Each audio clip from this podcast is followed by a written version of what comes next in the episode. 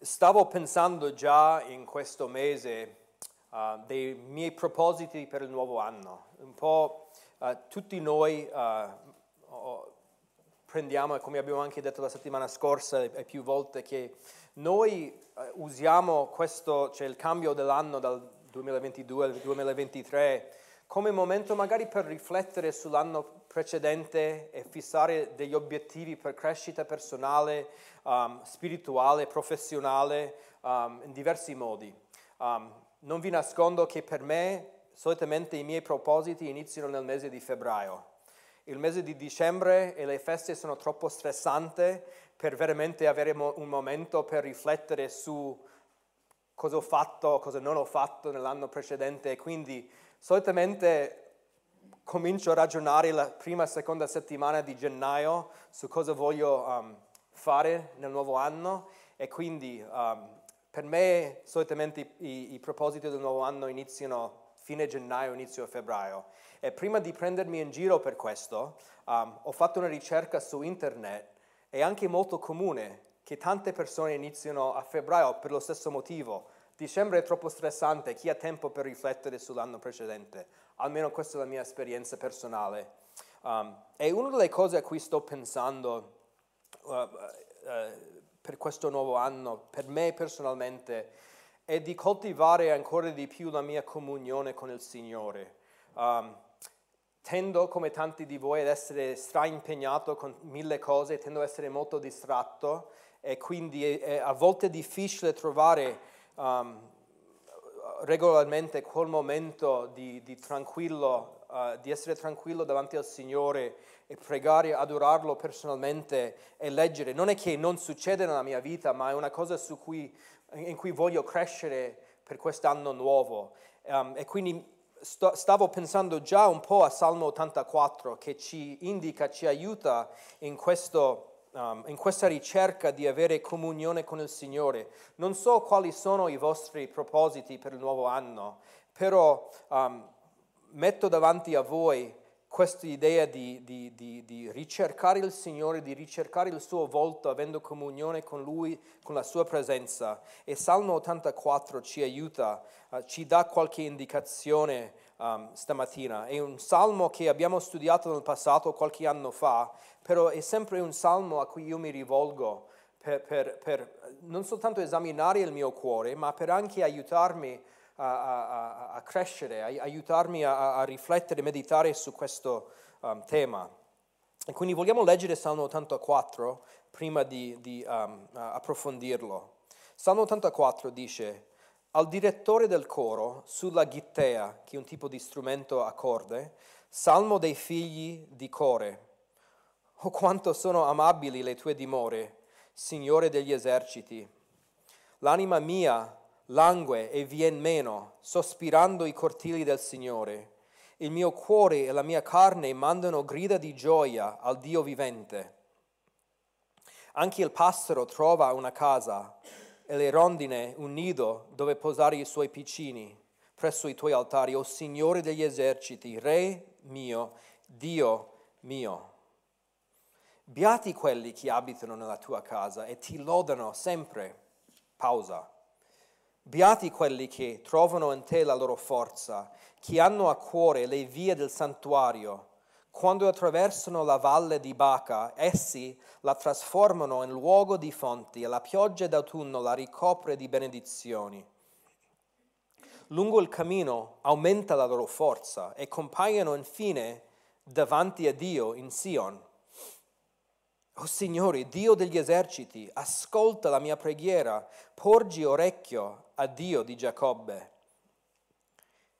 Vedi, o oh Dio, nostro scudo, guarda il volto del tuo unto. Un giorno nei tuoi cortili vale più che mille altrove. Io preferirei stare sulla soglia della casa del mio Dio che abitare nelle tende degli empi.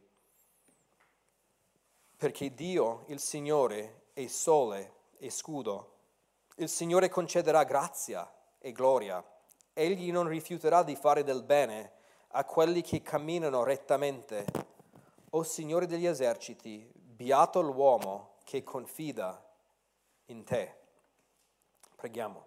Signore, ti chiedo, ti chiedo, ancora un'altra volta per l'aiuto stamattina, che lo, lo, Spirito Santo possa operare nel nostro cuore, che possa illuminarci le menti, che possa uh, attirarci tua prese- alla tua presenza affinché ti possiamo vedere um, più chiaramente. Nel nome di Gesù. Amen. Mentre leggevamo, non so se avete notato, ma ci sono diversi temi principali che possiamo sotto, sottolineare in questo salmo. Per esempio il, il, nome di Dio che viene ripetuto. Vediamo diverse volte Signore degli eserciti, versetto 1, di nuovo versetto 3, O Signore degli eserciti. Vediamo versetto 8, O Signore Dio degli eserciti, e poi finisce, O Signore degli eserciti. Uh, questo titolo per Dio parla della, che, che Dio è il Signore, il capitano di tutti gli eserciti celesti del cielo, gli angeli, il mondo invisibile e anche il mondo visibile. Parla della sua sovranità su ogni cosa. E questo salmo parla del desiderio che un, un, un fedele di Dio, un, un credente ha per questo Dio trascendente Vediamo uh, di nuovo in versetto 2, Dio è il Dio vivente alla fine del versetto. Uh, versetto 3, um, Re mio, Dio mio, questo, questa relazione personale che il salmista e che anche noi abbiamo con Dio come il nostro Re, il nostro Dio. E, e quindi vediamo subito da questa lettura che questo salmo ha, uh, ha come tema principale Dio e poi il nostro desiderio, la nostra adorazione di questo vero Dio. Vediamo anche il tema della benedizione. Se avete notato tre volte in questo salmo mentre leggevamo, versetto 4, beati quelli che abitano nella tua casa. Um, versetto 5, beati quelli che trovano in te la loro forza. Versetto 12, beato l'uomo che confida in te. Questo salmo parla della benedizione di chi è un vero adoratore di Dio. Um, e, e, quando parliamo della benedizione che viene da qualcuno che adora Dio, non stiamo parlando di semplici um, sentimenti di felicità che potremmo avere, non sentimenti fe- passeggeri, emozioni passeggeri, ma, ma stiamo parlando di quel appagamento dell'anima, la soddisfazione dell'anima che ha la felicità dell'anima che ha ricevuto il favore di questo Dio vivente, di questo Dio degli eserciti. Quel, che, che, essere una persona beata significa che noi abbiamo ricevuto il favore, l'amore la grazia di Dio. A volte questo favore, questa benedizione di ricevere da Dio trabocca in sentimenti di felicità.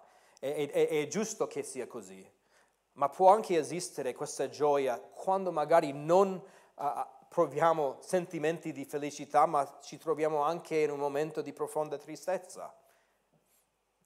Siamo beati perché conosciamo la presenza di Dio, la sua forza e confidiamo in Dio. Forse avete anche notato un altro tema in questo salmo mentre leggevo, il tema del Tempio, il tema del Tempio, um, che, che, che vediamo in versetto 1, quanto sono amabili le tue dimore, parla delle dimore di Dio, versetto 2 i cortili del Signore, um, versetto 3 parla della, degli altari di Dio, uh, vediamo pure um, più avanti, in versetto 4, la casa del Signore, uh, e, e, vediamo anche la stessa cosa in versetto 10, la casa del Signore, parliamo di, di um, comparire davanti a Dio uh, in, in, in Sion. Um, questo ci ricorda che Israele, nell'antico Israele, di tanto in tanto cosa facevano? Loro um, andavano al Tempio per adorare il Signore, la loro vita collettiva come il popolo di Dio, la loro adorazione era incentrata um, intorno a queste feste in cui andavano per adorare Dio a Gerusalemme. Um, e, e, quindi uh, possiamo, alcuni vedono in questo salmo, per esempio, all'inizio parla della, beati quelli che abitano nella casa di Dio, parla di proprio l'adorazione nel Tempio, mentre la, la seconda parte, dopo la prima pausa, parlano di coloro che hanno a, a, cuore le vie del santuario, cioè coloro che erano in pellegrinaggio verso Gerusalemme, mentre alcuni vedono a, alla fine um, quelli che confidano nel Signore ma non possono veramente andare a Gerusalemme per vari motivi. Alcuni hanno visto questo tipo di um, str- struttura di questo salmo, quelli che eh, eh, eh, inizia con il vero adoratore, adoratore, nel Tempio, poi il pellegrinaggio al Tempio e poi colui che non può salire al Tempio. E credo che abbia un po' di senso questo, questo um, concetto. Però è proprio questo tema del Tempio che rende questo salmo una sfida per noi per poter applicarlo. applicarlo. Perché? perché noi viviamo nell'era del, del, del Nuovo Testamento. Noi viviamo anche con più rivelazione da Dio che avviene tramite Gesù e il Nuovo Testamento. Infatti, come noi abbiamo letto durante la lettura stamattina, Gesù disse alla donna samaritana, l'ora viene, Giovanni 4, anzi è già venuta, che i veri adoratori adoreranno il Padre in spirito e verità poiché il Padre cerca tali adoratori, Dio è spirito e quelli che l'adorano bisogna che l'adorino in spirito e verità. Dal passaggio dall'Antico Testamento al Nuovo Testamento, dalla, prima di Cristo alla Chiesa dopo di Cristo, la nostra adorazione è cambiata in qualche, motivo, in qualche modo. Noi non andiamo a Gerusalemme per adorare in un luogo fisso come il Tempio a Gerusalemme. Ge- Gesù dice che la vera adorazione è in spirito e verità, in spirito, cioè che sorge dal nostro uomo interiore e non è collegato a un posto specifico. È giusto che noi ci vediamo in chiesa per adorare insieme, ma questo non è un tempio. Okay?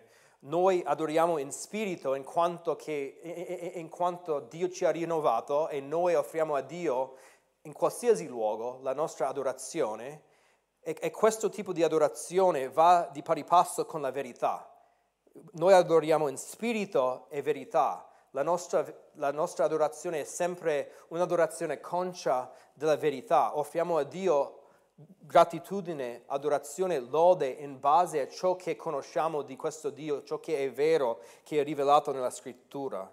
E, e, noi nel Nuovo Testamento abbiamo accesso a questo Padre per mezzo di Gesù nello Spirito nell'Antico Testamento avevano solo degli indizi della, di una, un'adorazione trinitariana. Noi possiamo avvicinarci al Padre perché Gesù ci porta nella sua presenza a causa del suo sacrificio, nella potenza e l'aiuto dello Spirito Santo.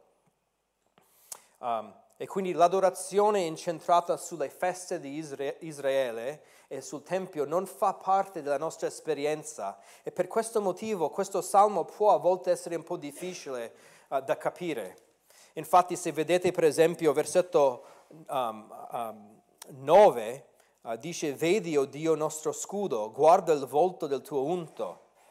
Uh, questo è un riferimento al re di Israele vedi, o oh Dio nostro scudo, e il re di Israele, un, un, discendente davidico, guarda il volto del tuo unto, del tuo messia, la parola lì, uh, unto, che il salmista chiedeva a Dio nella sua adorazione di vedere il suo re, il re di Israele, di accettare l'adorazione uh, e anche benedire il re di Israele. Noi non abbiamo questa esperienza come popolo geopolitico come Israele in cui, in cui, facciamo una preghiera del genere, quindi ci sono delle cose magari difficili per noi da capire, però eh, cioè, tuttavia ho scelto questo salmo perché possiamo imparare uh, le caratteristiche della vera adorazione, cosa dovrebbe caratterizzare un, un vero adoratore.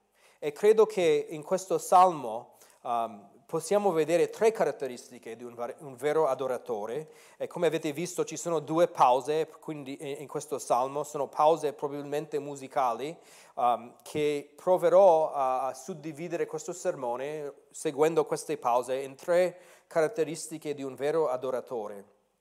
La, la prima cosa che vogliamo dire, la prima caratteristica, caratteristica uh, di un vero uh, adoratore è un desiderio ardente della presenza di Dio, un desiderio ardente della presenza di Dio. Versetto 1 dice, oh quanto sono amabili le tue dimore, Signore degli eserciti. E, e, e leggendo questo primo versetto ci rendiamo conto subito che questo salmo non si tratta di richieste o preghiere che noi facciamo a Dio, è, è tutto rivolto intorno alla bellezza della presenza di Dio. Infatti in versetto 8 dice, oh Signore degli eserciti, ascolta la mia preghiera, porgi orecchio, oh Dio, oh Dio di Giacobbe, ma non chiede niente in questo salmo, parla soltanto della bellezza della presenza di Dio e la sua ricerca della presenza di Dio. È giusto che preghiamo in altri modi, che gettiamo i nostri pesi sul Signore, che intercediamo per i nostri fratelli, ma questo salmo ci chiede di esaminare il desiderio del nostro cuore per Dio e quindi inizia, oh quanto sono amabili le tue dimore, Signore degli eserciti. Ed è molto probabile che questo salmo fu scritto dai figli di Cora, Core, come dice qua eh, nell'inizio. E, questi uomini avevano un compito molto importante nell'antico Israele.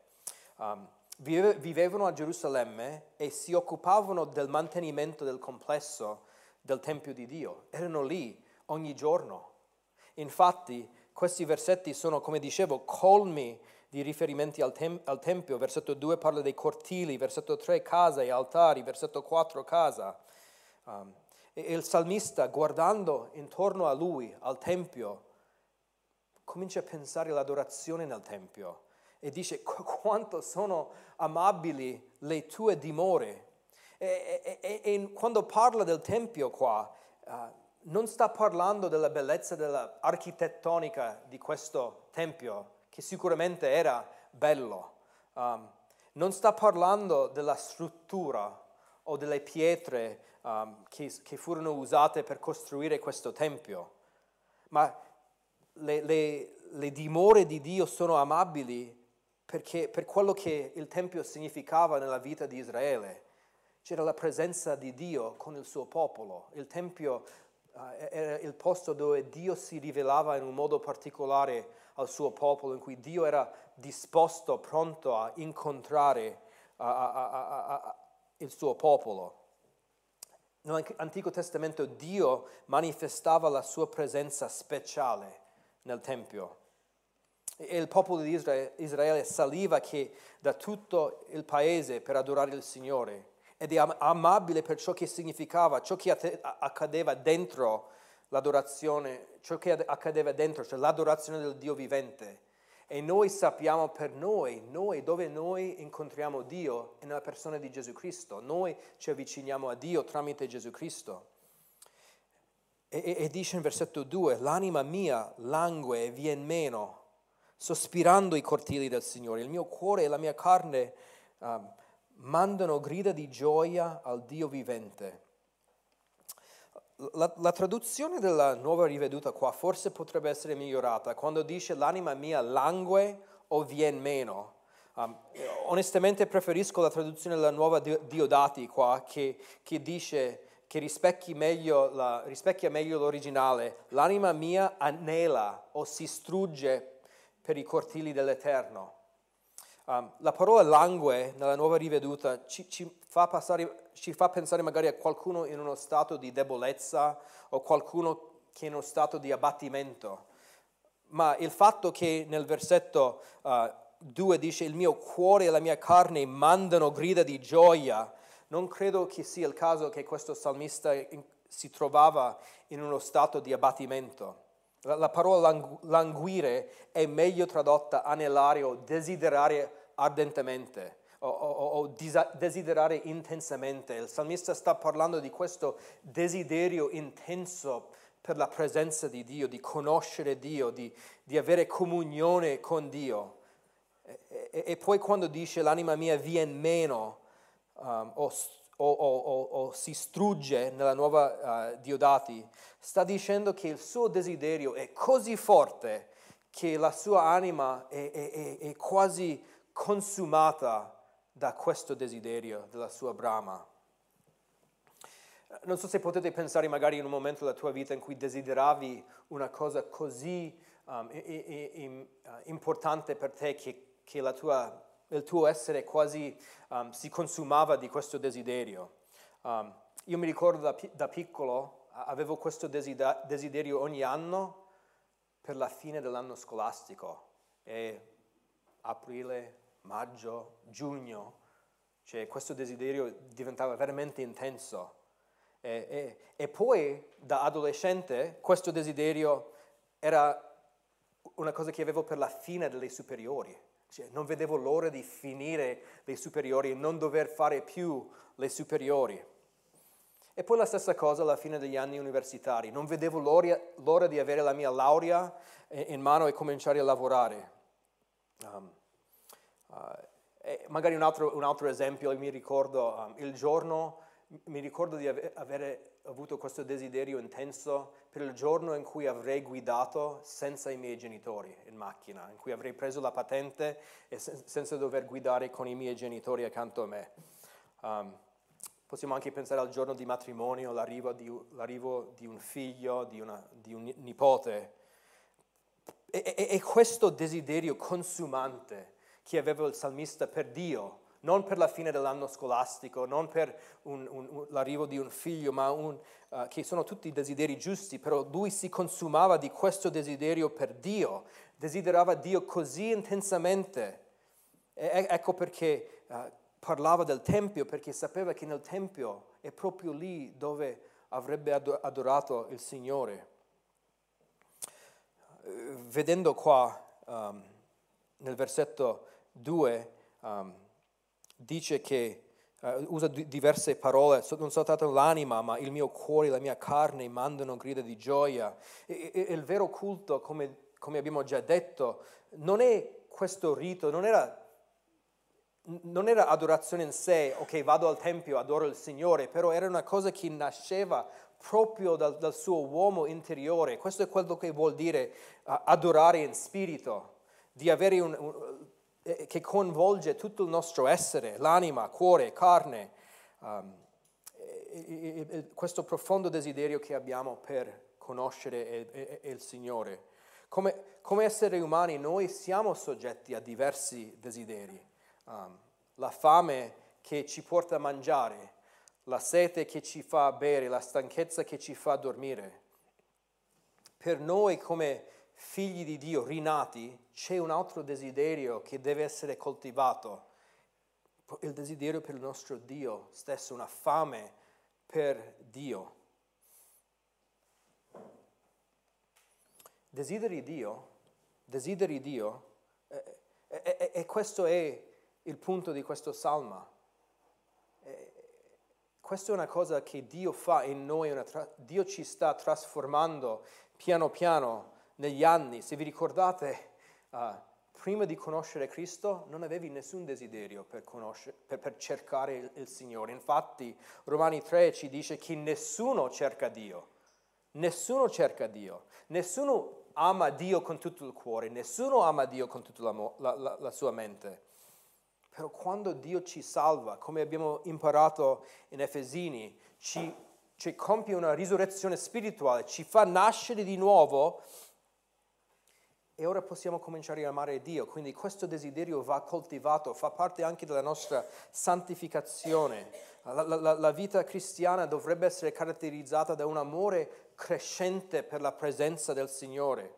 Um, a volte la nostra vita cristiana è caratterizzata da tante cose, um, servizio nella Chiesa, cercando di raggiungere i nostri parenti, um, uh, o i nostri amici con il Vangelo, um, magari anche ci concentriamo molto e giustamente sul uh, un, un, combattere contro un certo peccato nella nostra vita. Però la, la, la, la cosa principale, il desiderio centrale della nostra vita cristiana dovrebbe essere questo desiderio ardente per il Signore che stiamo cercando di coltivare. Questo è il desiderio più fondamentale della vita cristiana e questo vediamo anche in altri salmi, e cito solo alcuni, Salmo 27,4 dice, una cosa ho chiesto al Signore e quella ricerco, abitare nella casa del Signore tutti i giorni della mia vita per contemplare la bellezza del Signore, per contemplare la bellezza del Signore e meditare nel suo Tempio, per, per meditare su diciamo, la, la, la, somma di tutti i suoi attributi, la perfezione di tutti gli attributi di Dio. Salmo 42 dice, come la cerva desidera i corsi d'acqua, così l'anima mia anela a te, o oh Dio. L'anima mia è assetata di Dio, del Dio vivente, quando verrò compari- e comparirò in presenza di Dio.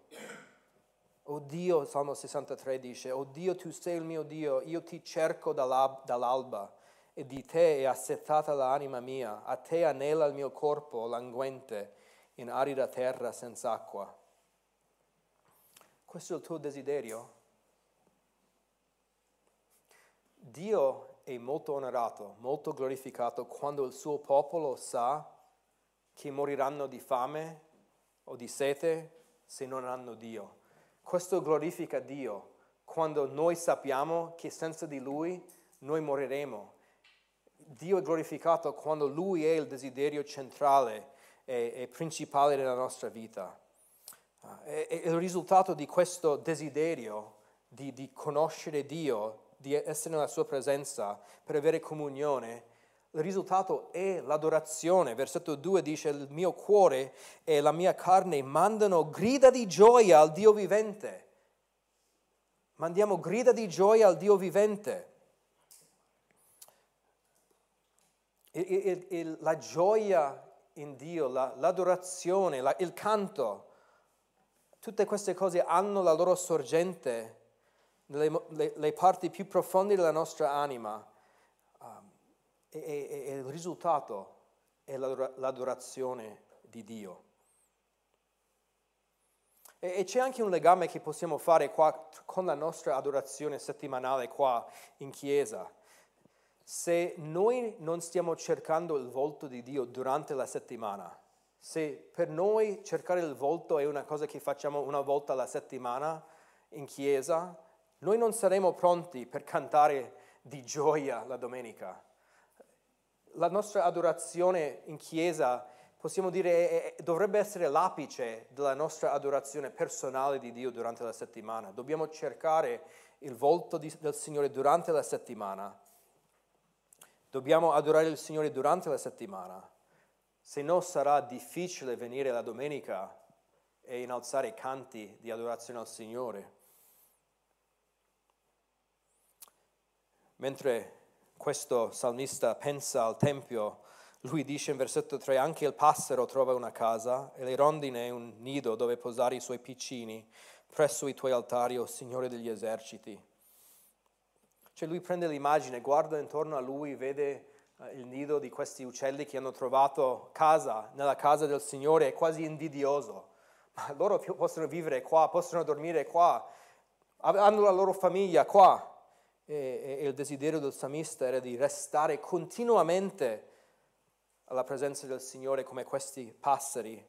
E, e, e poi conclude questa prima strofa, se vogliamo chiamarla una strofa, Beati, versetto 4, quelli che abitano nella tua casa e ti lodino, ti lodano sempre. Dice, quanto è beato la persona che può vivere e, e, e, dimorare proprio qua nella casa del Signore, come questi figli di, di Core che benedizione di poter lodare il Signore per sempre.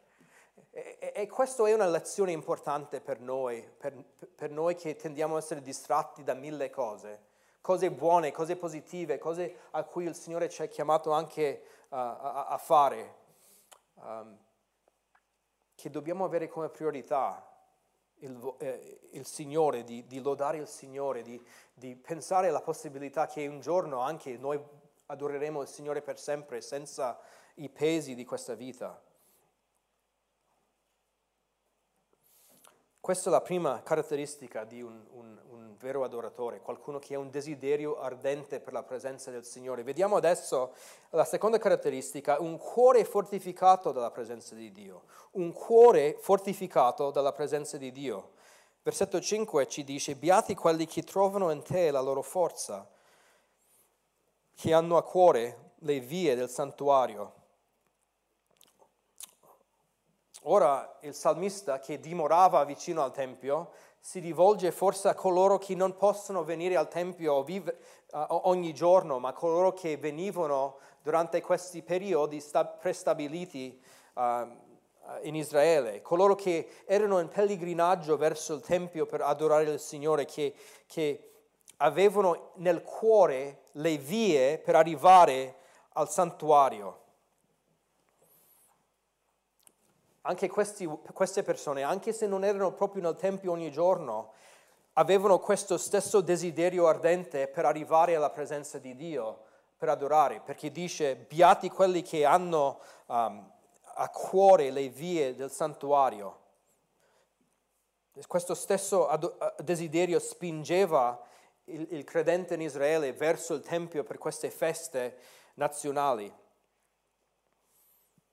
E la vera, la vera adorazione si dimostra non soltanto in questo desiderio, ma anche nel trovare la propria forza nel Signore, di fortificare il proprio cuore con la presenza del Signore. Come dice qua, beati quelli che trovano in te la loro forza.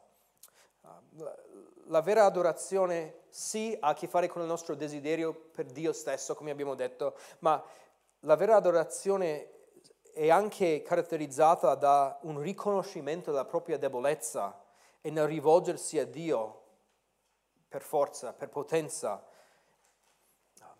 È la nostra natura provare a fare tutto da, so, da, da, da solo, è la nostra natura di, di essere autosufficienti, di cercare forza dentro anche di noi, di noi stessi, ma è la natura della fede di andare oltre se stesso a Dio, chiedendo a Dio la propria forza, potenza. La vera adorazione cerca Dio in mezzo alle sue mille debolezze. Magari potete pensare ai, ai tuoi punti deboli. Quali sono, le tue, uh, quali sono le tue debolezze? Ti rivolgi a Dio per la tua forza in queste cose? Quando pensiamo all'adorazione, la vera adorazione magnifica la grandezza di Dio, la sua grandezza quando per noi, come la prima parte del Salmo, quando Dio è più desider- desider- desiderabile di ogni cosa, noi magnific- magnifichiamo il valore di Dio. Però quando Egli è la nostra forza, la nostra rocca, noi stiamo magnificando la potenza di Dio. Qua, avete mai pensato quando trovate la, la, la, fo- la vostra forza in Dio, state magnificando la potenza di Dio. State dicendo, Dio, tu sei potente, tu sei sufficiente, ho bisogno di te per aiutarmi in ogni cosa. Versetto 6, andando avanti, dice, quando attraversano la valle di Baca, una cosa un po' strana in questo salmo, questa valle di Baca, che cos'è? Gli studiosi sono abbastanza incerti su che cos'è questa valle eh, di, Bo- di, di, um, di, Baca. Sembra di essere una valle sconosciuta um, nella geografia di Israele, um, un posto sconosciuto. La parola Baca suona in ebraico come la parola pianto, o, o suona anche come uh, il suono di un albero in un deserto, in un posto uh, inaridito.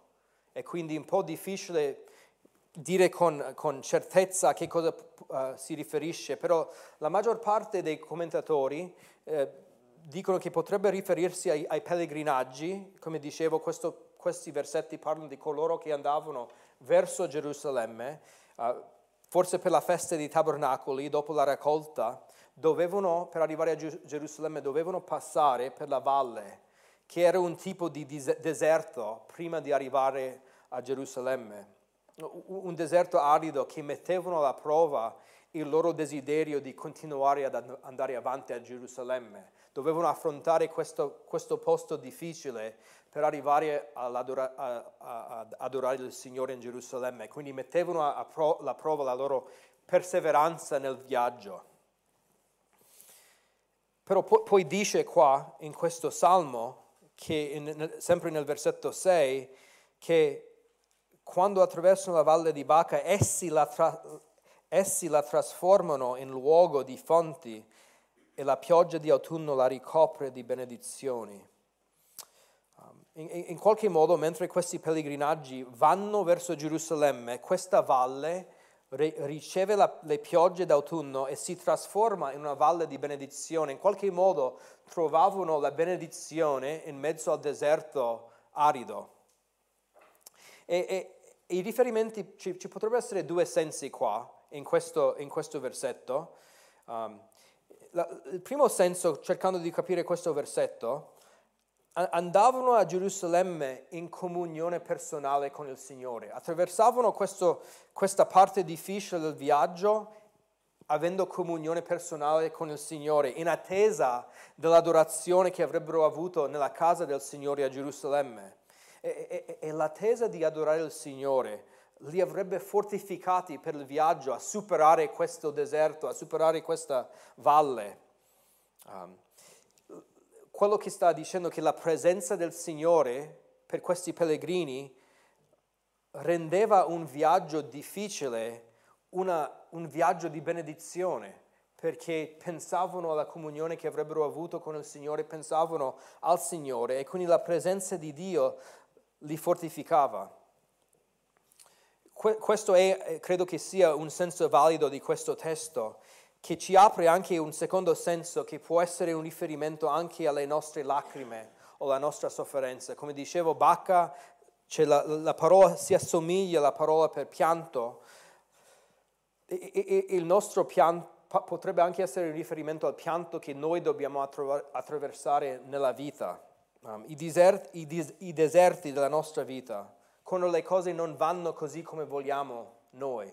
Vi trovate mai in una situazione in cui la vita non sta andando così come pensavate, così come volevate? Ci sono delle, delle delusioni nella vita, delle difficoltà nella vita. E, e a volte vediamo nelle circostanze della nostra vita, siamo tentati di pensare a, a pensare che cosa? Dio mi ha abbandonato. Dio non può fortificarmi per affrontare questa difficoltà. Noi, noi, sappiamo che nella vita di un adoratore di Dio non è tutto rose e fiori, giusto? Dio non ci promette mai che la vita sarà priva di prove e sofferenze. Questa non dovrebbe essere la nostra aspettativa, è un'aspettativa sbagliata. Quando noi siamo messi alla prova, secondo questo salmo, l'adorazione prende un'altra forma, una forma diversa di canti di lode. L'adorazione è, contrassegnata da fiducia nella potenza di Dio. Beati quelli che trovano in te la loro forza. E quando noi adoriamo Dio anche nelle prove schiaccianti della vita, siamo spinti a dipendere da Dio, siamo spinti a essere fortificati dal nostro Dio. Che cosa ci fortifica durante queste difficoltà? Uh, le nostre circostanze in questa vita possono toglierci la salute, i soldi, i nostri cari, speranze che noi abbiamo in questo mondo. Però c'è una cosa che, che tutte queste prove non possono toccare, la nostra comunione con Dio, la presenza di Dio. Non, non, non sono in grado di toccare il nostro rapporto con il Signore, la presenza di Dio, la gioia di avere comunione con il Dio vivente ci rende, forte, ci rende forti nella difficoltà.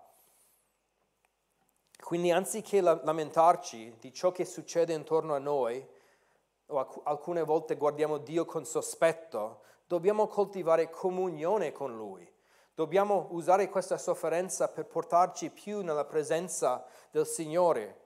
Non so se sapevate, ma la, i, i, salmi parlano di questa possibilità. Per esempio, Salmo 27,5 dice: Egli mi nasconderà nella, nella sua tenda in giorno di sventura, mi custodirà nel luogo più segreto della sua dimora, mi, porterò, mi porterà in alto sopra una roccia. Che, che i salmi parlano di questa presenza segreta del Signore che è aperta a noi quando soffriamo, possiamo entrare uh, in comunione con il Signore. Salmo 31, 20 dice, tu li nascondi all'ombra della tua presenza, lontano dalle macchinazioni degli uomini.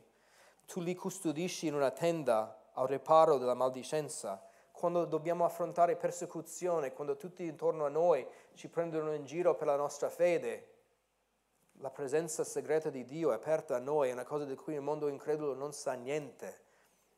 E dobbiamo cercare questo, la, la nostra forza nella presenza del Signore. E quando lo facciamo, come secondo versetto 6, dice questa valle, questa sofferenza, questo deserto arido viene trasformato in un luogo di fonti di benedizioni, la pioggia la ricopre di benedizioni. Non, magari non avremo tutto ciò che desideriamo in questa vita, però avremo una cosa che il mondo non può toglierci, la, la, comunione con, la comunione con il Signore. E dice nel versetto 7, lungo il cammino, cosa succede? Lungo il cammino aumenta la loro forza e compaiono infine davanti a Dio.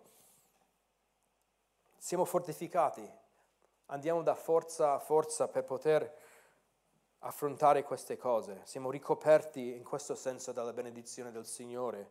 Lungo il cammino aumenta la loro forza. No, noi sappiamo che un giorno la valle finirà per noi e ci troveremo nella presenza del Signore, un po' come abbiamo anche parlato la settimana scorsa.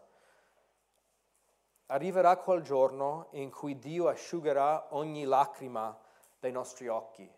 Non ci promette di, di asciugare ogni lacrima in questa vita. Non dobbiamo aspettare questo dal Signore. Sappiamo che Dio per noi è fedele nonostante la nostra infedeltà noi crediamo che il pianto di questa vita sarà un giorno trasformato in gioia. Come dice la scrittura, tu hai mutato il mio dolore in danza, hai sciolto il mio cilicio e mi hai rivestito di gioia. Il Nuovo Testamento ci dice in tutte queste cose la sofferenza siamo più che vincitori in virtù di coloro che ci ha amati. Infatti sono persuaso che né morte né vita, né angeli né principati, né cose presenti né cose future, né potenze né altezze, né profondità, né alcun'altra creatura potranno separarci dall'amore di Dio che è in Cristo Gesù. Una valle, un deserto non può separare suo figlio dal suo amore. E quindi la valle diventa per noi un modo per conoscere Dio, ci fortifica. Andiamo andiamo uh, lungo il cammino aumentando la nostra forza, come dice il versetto 7. E, e, e poi concludiamo vedendo quest'ultima, terza caratteristica del, um, della, della vera adorazione. Il vero adoratore ha una preferenza decisa per la, pre- la presenza di Dio, una preferenza decisa per la presenza di Dio. Adesso arriviamo a questa a, a, a questi ultimi versetti. Si, alcuni pensano che il salmista si rivolge a coloro, come dicevo, che non possono venire neanche a Gerusalemme uh, per adorare il Signore e quindi non sono in grado di viaggiare. Qualunque sia il caso, vediamo che un vero adoratore è convinto, è deciso, è risoluto che la presenza di Dio è meglio di ogni altra cosa. Versetto 10 dice, un giorno nei tuoi cortili val più che mille altrove. Io preferirei stare sulla soglia della casa del mio Dio che abitare nelle tende degli empi. Un giorno nei tuoi cortili vale più che mille altrove. Pensiamo questo veramente? Qui siamo incoraggiati a fare un paragone. Dobbiamo fare un paragone tra che, da, da, tra qualcuno che aspetta sulla soglia della casa del Signore, non, non è neanche dentro, ma è, è proprio all'ingresso, sulla soglia di paragonare lui a qualcuno che abita in mezzo ai malvagi. Che cosa è superiore? Un giorno vicino a Dio, in comunione con Lui, o mille altri giorni fuori? Tra tutti i possibili piaceri che il mondo può offrirci, è meglio vivere nella casa del Signore, in comunione con il Signore è meglio conoscere il suo, il suo amore, è meglio conoscere la gioia della sua presenza, di confidare sua, nelle sue promesse. Ma magari per noi possiamo riformulare questo versetto così. Preferirei avere l'angolo più remoto in cielo che la villa più attrezzata in questa terra. È meglio essere proprio nell'angolo del cielo adorando il Signore che avere la villa più attrezzata e ogni, tut, tutti i beni che possiamo avere in questo mondo, tutti i piaceri, tutte le cose di questo mondo. Co- come dice Salmo 73, chi ho io in cielo fuori di te, sulla terra non desidero che te. La mia carne e il mio cuore possono venire meno, ma Dio è la rocca del mio cuore e la mia parte di eredità. Noi riceviamo Dio. E, e, e perché è meglio un solo giorno di comunione con Dio? Perché, come versetto 11 dice, perché Dio, il Signore, è sole e scudo, il Signore concederà grazia e gloria. E, e qui abbiamo due metafore che comunicano che chi è il nostro Dio. Chi è il nostro Dio? Il salmista ci invita a meditare sul carattere di Dio. Prima Dio è sole. Che cos'è il sole per noi? È la sorgente di calore, della luce della nostra vita. Noi non possiamo vivere senza il sole. Il sole nutrisce, è, è, necessario. La, la, la, terra sarebbe una, una palla di ghiaccio senza il sole. Il sole genera il clima, sostiene le piante che forniscono cibo e ossigeno per noi.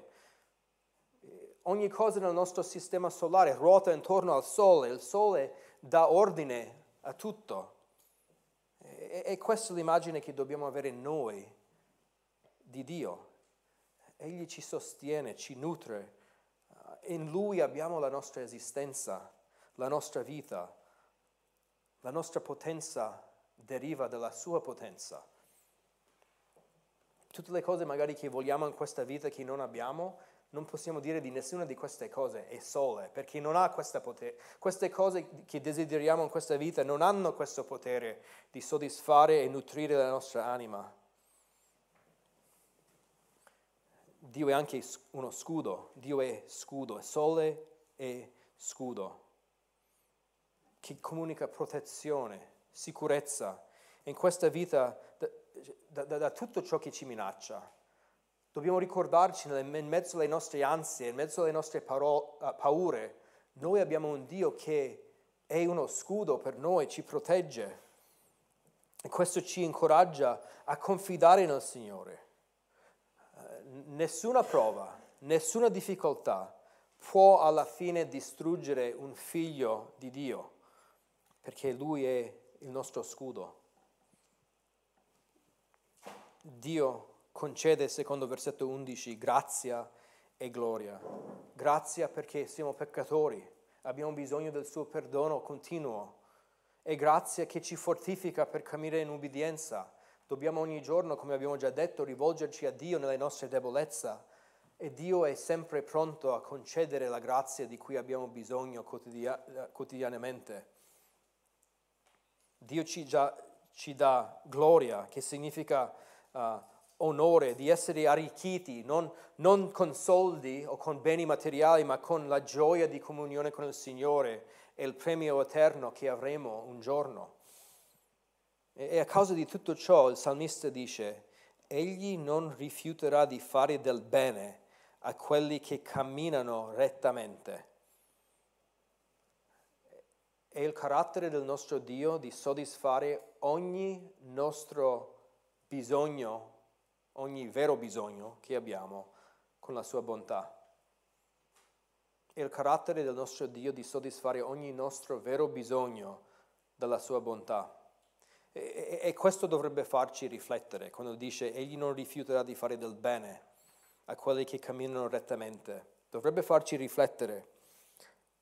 Pe- pecchiamo perché a volte vogliamo qualcosa che, che, che, che non abbiamo e, e, e siamo, non siamo contenti, siamo, cominciamo a lamentarci, magari vogliamo pace, soddisfazione, protezione, una, una relazione lecita um, e cadiamo perché non, perché non, confidiamo nel Signore, nella superiorità della, della comunione che possiamo avere con Lui, nella sua sufficienza. Pensiamo che abbiamo bisogno di tutto questo per essere soddisfatti e poi incopriamo Dio perché non ci dà questo, ma in realtà il testo dice Dio non rifiuterà di fare del bene a quelli che camminano rettamente, che significa se noi non abbiamo ciò che vogliamo, che pensiamo di volere, significa che non è per il nostro bene, quelle cose non faranno del bene a noi in questo momento. E, non sto parlando soltanto di cose peccaminose, a volte vogliamo cose che non sono di per sé peccaminose, una casa, un lavoro, una relazione, la fine di una prova difficile, anche un'opportunità per servire il Signore in un certo, mo- in un certo modo. E, e, questi non sono desideri sbagliati, ma, ma sei nella provvidenza del Signore, non hai queste cose ora, potete credere che è per il tuo bene? Dice qua, egli non rifiuterà di fare del bene. Dio non vi sta facendo male. E se, se questa, queste cose, se questa fosse buona per noi, se fosse, fosse necessaria per il tuo, il tuo bene, Dio te la darebbe. E quindi bisogna confidare nella sua saggezza, nel, nella, nella sua, nel suo piano.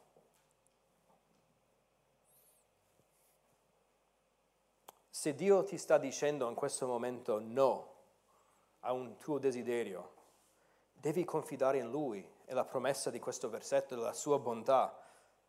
E, e nel frattempo cosa fai? Devi camminare rettamente, devi impegnarti a camminare con il Signore in ubbidienza eh, e confidare in Lui, come dice il versetto 12, beato l'uomo che confida in te. Romani 8 ci ricorda che in Cristo abbiamo tutto. Che diremo dunque riguardo a queste cose? Se Dio è per noi, chi sarà contro di noi? Dio è per noi, ha dato suo unigenito figlio, ci ha dato ogni cosa in Cristo. Colui che non ha risparmiato il proprio figlio, ma lo ha dato per, tut- per noi tutti, non ci donerà forse anche tutte le cose con lui? Noi abbiamo Dio, che è meglio di ogni altra cosa nella vita. E quindi questo richiede da noi in questa vita di camminare per fede, di confidare in Lui. Beato l'uomo che confida in te.